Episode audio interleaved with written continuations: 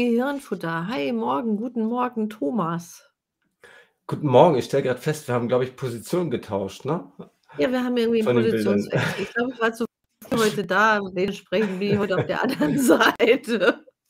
Auch nicht schlecht, auch nicht Auch schlecht. nicht schlecht. Ja, man muss auch das Gehirn mal trimmen und das ist darum geht's ja hier beim Gehirnfutter. Wie können Sie aus Ihrem Gehirn mehr rausholen, hinter das Altersbewusstsein tauchen und damit Konzepte zukunftssicher und krisenfest gestalten? Was natürlich und heute soll's darum gehen, Start-ups, Unternehmen, Konzeptentwicklung. Darum dreht sich heute alles, lieber Thomas.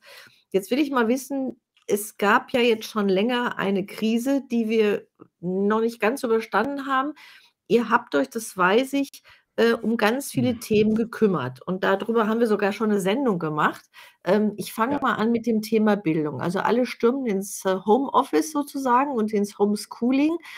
Ähm, und damit war natürlich Bildung für euch auch ein Thema, mal zu schauen, wohin die Reise geht. Was habt ihr denn da so rausgefunden? Ja, das ist, ähm, eigentlich der typische Verlauf gewesen wie bei den anderen, ähm, Krisen und Zukunftsprognostiken, die wir gemacht haben. Also, dass wir halt tatsächlich aufs Ende geschaut haben zuerst. Sprich, ähm, geguckt, wo sollte eigentlich idealerweise so ein ein Optimum der der Bildung liegen? Also, Optimum heißt halt für uns immer so auf Basis des gegebenen Zeitgeistes zu dem zukünftigen Zeitpunkt, den wir eben halt anvisieren, ja, also den Zeitraum nach der jeweiligen Krise, äh, sofern es so was überhaupt gibt. Aber zumindest ist das einfach mal so der Idealzustand, den wir halt annehmen, wo wir sagen, der liegt wirklich in der Zukunft, so. Und, ähm, wie man eben halt sich auf diesen Zeitraum eben ausrichten kann. Also, ideal typischerweise, um das mal jetzt so aus dem Raum des, äh, Schmunzelns zu kriegen, sagen wir so 12 bis 24 Monate. Und, ähm, da, ähm, galt es dann eben auch zu gucken, ähm, was was kann jetzt auf Basis der Ressourcen, die heute da sind, ja, und was in den Monaten, die hinzukommen, ähm, daraus gemacht werden, letztendlich geformt werden. Und da stellte sich eigentlich im Kern heraus, dass im Prinzip jetzt oder zu dem Zeitpunkt eigentlich die einmalige Chance bestanden hätte, so etwas wie Lernräume zu entwickeln. Das würde jetzt hier 'n bisschen zu weit führen, das im Definitiv, Detail ja. Zu zu äh, ne, zu ergründen, aber eigentlich 'ne 'ne Kombination aus, ich sage mal, realer und virtueller Welt und auch 'ner völlig anderen Definition von dem, was was ein ein Lehrer halt da machen kann, der mehr eher so wie so 'n Kapellmeister in dem ganzen, äh, Lernraum funktioniert dann. Jetzt wird der Begriff Lernraum, da will ich jetzt mal auch drauf eingehen, etwas sein, wo Lehrer sagen: „Ja, also wissen Sie, Lernräume, klar machen wir so was.“ Ähm, aber es hat immer den Hauch von bekannt und den Hauch von noch unbekannt. Und das, äh, ist das, was ganz spannend ist, euch auch eure Konzepte und eure Ergebnisse zu lesen, weil ihr habt etwas über Elektromobilität gemacht, ihr habt was über die Flugbranche gemacht, aber ich möchte heute noch mal auf so 'n spezielleres, äh, Thema eingehen. Ihr habt ein Start-up unterstützt, welches eine, ich sage mal, eine besondere Uhr entwickelt hat und die hatten eine besondere Herausforderung. Was habt ihr da an Themen bearbeitet und wo ist die Lösung gelandet? Ja, das ist ja das Beispiel, mit dem wir bei der letzten Sendung eigentlich aufgehört hatten. Und da ging's einfach ganz einfach gesprochen um das da schon eben erwähnte Montageproblem, wo wir eben die die Lösungsansätze, ähm, entwickelt haben, wie man das einfach schlichtweg, äh, mit den gegebenen Mitteln, ähm, lösen kann. Also, das Problem, was damals so speziell war, dass dass der Zeitdruck hoch war. Also, sch es musste eigentlich binnen 48 Stunden 'ne Lösung her. Das war halt das Spezielle da dran. Und da eben, ähm, mit unserer, äh, Methodik zu sagen: „Okay, was können wir mit dem Blatt, was wir auf der Hand haben, da jetzt rausholen?“ Das war eigentlich so das Pfiffige bei der Lösung nachher.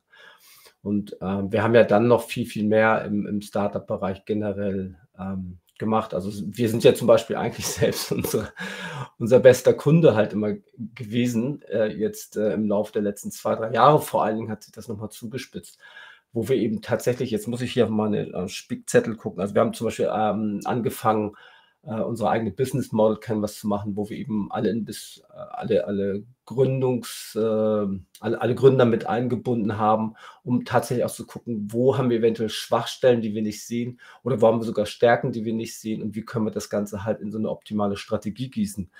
Dann haben wir eben geguckt, wie schauen, also wie bauen wir am besten unsere ähm, Neural Processor Community auf wir wollten ähm, da auch wirklich die, die Menschen halt mitnehmen. Das war so unsere spezielle Anforderung. Dann haben wir geguckt, User Onboarding, generell das Onboarding unserer Anwender. Wie können wir das machen? Wir wollten keine Lösung von der Stange haben, ja, sondern wir wollten tatsächlich etwas haben, was wir äh, direkt äh, in die DNA des Non-Prozessors integrieren können, was eben nicht wie ein Fremdkörper halt äh, wirkt, sich einfach oben drauf legt.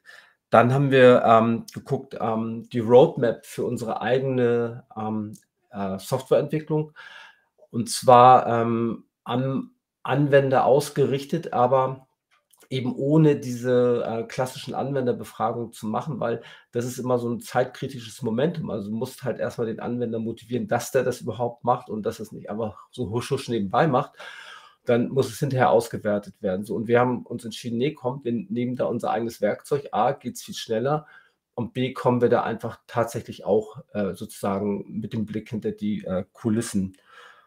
Ja, und äh, dann haben wir eben halt für weitere Startups eben, das sind so, ich muss das mal hier kurz ablesen, Projekte Preisfindung, Online-Auftritten, Marketingkampagnen, Zukunftsstrategien und äh, Trendforschung. Äh, das waren eigentlich so die Hauptthemen, die wir im Startup-Bereich ähm, gemacht haben.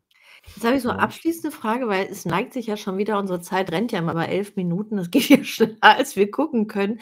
Ähm, es ist ja eine große Problematik im Markt, Arbeitnehmer zu finden oder die Stelle richtig zu besetzen.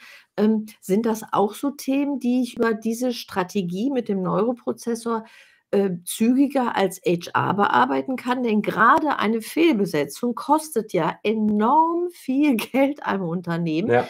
Wie sieht es da aus? Ja, also das äh, Ganze kann man sogar viel vorher schon greifen lassen. Ja, das haben wir tatsächlich für einen, einen ja, recht großen Versicherungskonzern gemacht, wo es einfach mal darum ging, wie man generell das Thema Recruiting komplett neu äh, aufgleisen kann, also speziell für den Versicherungsbereich in dem Fall was einfach auch ähm, ein Image-Thema ist und so weiter. Und dann ist es natürlich so, dass man viel mit Profilen arbeiten kann, dass man einfach guckt, was sind zum Beispiel Profileigenschaften, die jemand haben muss, dass er passt, damit ich nicht jeden Einzelkandidaten überprüfen muss. Das kann ich natürlich auch. Ähm, rentiert sich vor allem dann, wenn es darum geht, wirklich äh, ja, gehobene Führungspositionen zu besetzen, dass man da schaut, okay, also, dass man demjenigen mal so ein bisschen hinter den Kopf, hinter die Kulisse schaut, in den Kopf reinschaut, um zu schauen, wen, wen habe ich da eigentlich äh, ähm, vor mir sitzen, ja. Und ähm, heute sind ja alle sehr gut rhetorisch und ähnlich ausgestattet. Ähm, und hier kann die Methode tatsächlich dann äh, punktuell eingesetzt werden auch. Jetzt wird ja ein Arbeitnehmer sagen, na ja, ob das so legitim ist, manche Frage ist ja auch nicht erlaubt. Ähm, darf mir einer hinter meinen Kopf darf mir einer hinter meinen Kopf gucken? Aber es geht ja hierbei nicht um, äh, große Geheimnisse zu lüften, sondern das, was sowieso offensichtlich ist, oder? Ne, es es es geht ja darum, dass man tatsächlich guckt: „Hey, wie passt derjenige in äh, überhaupt zu uns rein? Was sind zum Beispiel, ähm, die zu erwartenden Problemstellungen, die einhergehen würden hier bei uns im Unternehmen? Können die überwunden werden? Kriegen kriegen wir das in den Griff oder ist es zu aufwendig?“ Da geht es ja nicht darum, jemanden irgendwo, äh, was weiß ich, äh, auf was auch immer zu durchleuchten. Das ist ja 'ne triviale Vorstellung, die man so im Allgemeinen da draußen findet. Nein, nein, hier geht es wirklich darum, Best Match, passt es zu uns? Äh, Ja, Nein, Risikoabschätzung und dann Entscheidung auf Basis der mhm. Also, es ist wirklich die Sicht aus dem Unternehmen. Was ist, wenn dieser Mitarbeiter in unser Unternehmen kommt?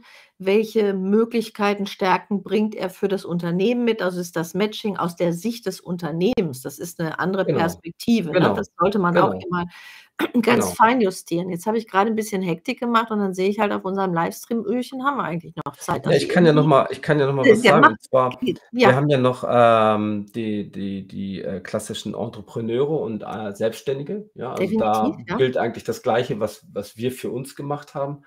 Dann im Mittelstand haben wir mal 'n ziemlich spannendes Projekt für ein, ähm, ja, noch inhabergeführtes Pharmaunternehmen gemacht, wo es darum ging, so Trend und Zukunftsforschung und Produkt und Geschäftsfeldentwicklung zu machen, so 'n bisschen ausgerichtet an den Sustainable Goals. Und dann eben hatten wir eben schon gehabt für Konzerne, da, ähm, haben wir tatsächlich viel im Finanz und Versicherungsbereich gemacht, unter anderem eben HR hatten wir angesprochen eben oder zum Beispiel mal Thema Service Desk, ja. Da darum ging's darum, 5.000 Mitarbeiter plus externe Makler plus Kunden. Wie kriegt man da einen einen Service Desk hin, der einfach funktioniert? Die Lösung war halt insofern spannend, weil wir da die Idee hatten, das an an, ähm, Prozessen an an des menschlichen Gehirns auszurichten. Äh, und vielleicht noch einen zum Schluss. Ähm, ach ja, genau, wie man zum Beispiel, ähm, ähm, Versicherungsverträge in, äh, Wallets auf'm Smartphone abbildet. Auch 'n ziemlich spannendes Projekt Auch 'n gewesen. spannendes Projekt, also auch Zukunftsprojekte. Darum geht es ja meistens, aber es geht auch wirklich darum zu sagen: „Wie kann ich, egal ob ich Solopreneur bin, ob ich 'ne f große Firma bin, KMU bin, wirklich mein Unternehmen durch einen anderen Blick“ so der Blick entsteht ja anders, der entsteht hinter unserem Alltagsbewusstsein, hinter unserem Genau. Klarhirn, sage ich mal. Da passiert ganz viel mehr, um den Blick wirklich in die Zukunft zu bringen. So, und jetzt haben wir aber wirklich die Runde Jetzt haben wir's geschlagen. geschafft, ja. 11 Minuten und 5 Sekunden. Lieber Tom, es war wieder eine rasante Reise durch die Welt des der Unternehmungen, äh, mit dem Neuroprozessor. Um was geht's nächstes Mal? Ähm, ja, nächstes Mal wissen wir noch nicht so genau, geht ja auf Weihnachten zu. Genau, Da kommen die Überraschungen da kommen die. Überraschungen. Vielleicht machen wir mal 'n kleines Special, äh, dazu, äh, woher eigentlich das alles kommt, was wir hier worüber wir hier so reden. Äh, genau, also die Ursprünge mal kennenlernen. Wir Genau. wünschen Ihnen und euch einen wunderschönen Tag und immer viel Blick hinter das Alltagsbewusstsein. Bis zum nächsten Bis nächstes Dienstag. Mal. Tschau.